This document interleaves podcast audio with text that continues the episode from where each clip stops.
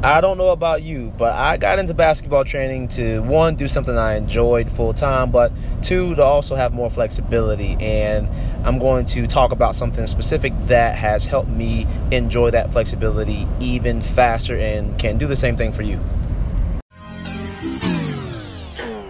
I spent the last three years learning from some of the best business minds inside the game of basketball. And now I've left my 9 to 5 to create freedom and have fun while doing it. So the question is how are hoopers and basketball fanatics like us using those same skills that gave us success on the court to give us success in our new sport of business? This podcast will give you the answer. Join me as I learn, apply, share knowledge, and change lives through the game that changed mine. My name is Myson Jones, and welcome to the Basketball to Business Podcast.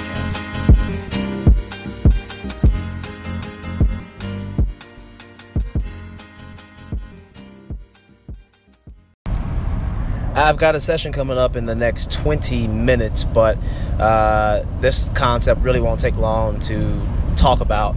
I recently, it was July 4th, and I got a chance to spend time at home with my grandma, who I haven't seen in a while. I got time to spend with her for about three days, which has been unheard of. I set my schedule to work seven days per week, and a lot of guys I know who are doing this full time and, and, big time with it have done the same thing because they're just wired that way. And it's easy to do it and not think twice about it. You just mindlessly set your schedule for seven days, which I've done, and it's not the worst, but it was nice to have some space and some clarity as to, okay, when I see my grandmother, I'm reminded of, reminded of why I did this. I quit my job in the first place, and something specific has allowed me to do that and it's been quite simply being a good teammate. I know it's basic, I know it's cliche, but uh, one is just more fun to work with people that you enjoy working with. But you know, being a good teammate and doing small things. I know being a good teammate is super generic, but little things like showing your appreciation, uh, actually caring, being empathetic, staying afterwards, uh, making it more about the other person than yourself, serving them. Those little things go much longer than I realize because they're not always easy to quantify until I took three or four days off and I had a great teammate of mine who held everything down, who's more than competent, who loves being in the gym. But long story short, short, we work together really well, and he's allowed me to enjoy the freedom of being self-employed.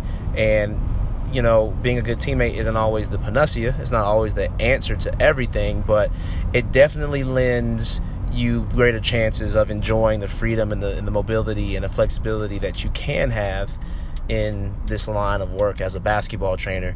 I know a lot of guys who travel a lot. They travel around the world, they travel around the nation, and they can only do that because one, they're great teammates. They've built up big brands. Some of them have built big brands up, but most importantly, they are great teammates, and it's interesting correlating being a, being a good teammate in basketball with being a good teammate in business. the same stuff, just it looks a little differently. Uh, I'm still working on it, and I'm a I'm a reader. I'm an avid reader, a voracious reader, and I don't know if you guys know of any books that are good on that or maybe it's just a simple google search but any any books the, the servant comes to mind right now but that are huge on being a really good teammate um, shout them out. Let me know at Myson Jones on Instagram because I'm all about whatever it takes to you know selfishly have someone who can be alongside with me and I can be alongside with in this journey, but also just to enjoy it and to have that flexibility that we all really, really, truly want, which is worth more than money, in my opinion, at times. So that's my rant. I'm at the gym now. Uh, be a really good teammate. It pays off in the long run, especially when you want to take time off, when you need that time off and, but you still want things to get done. You still want to get work accomplished, and that's what happened for me. I had a great teammate, but I really, I believe wholeheartedly that that is partially because I've been a good teammate up to this point and plan to continue to be a good teammate myself moving forward. So be a good teammate. It pays off. Uh, in the long run and the short term, in my opinion. Hope you guys have a great day, and I hope you finish the summer up strong.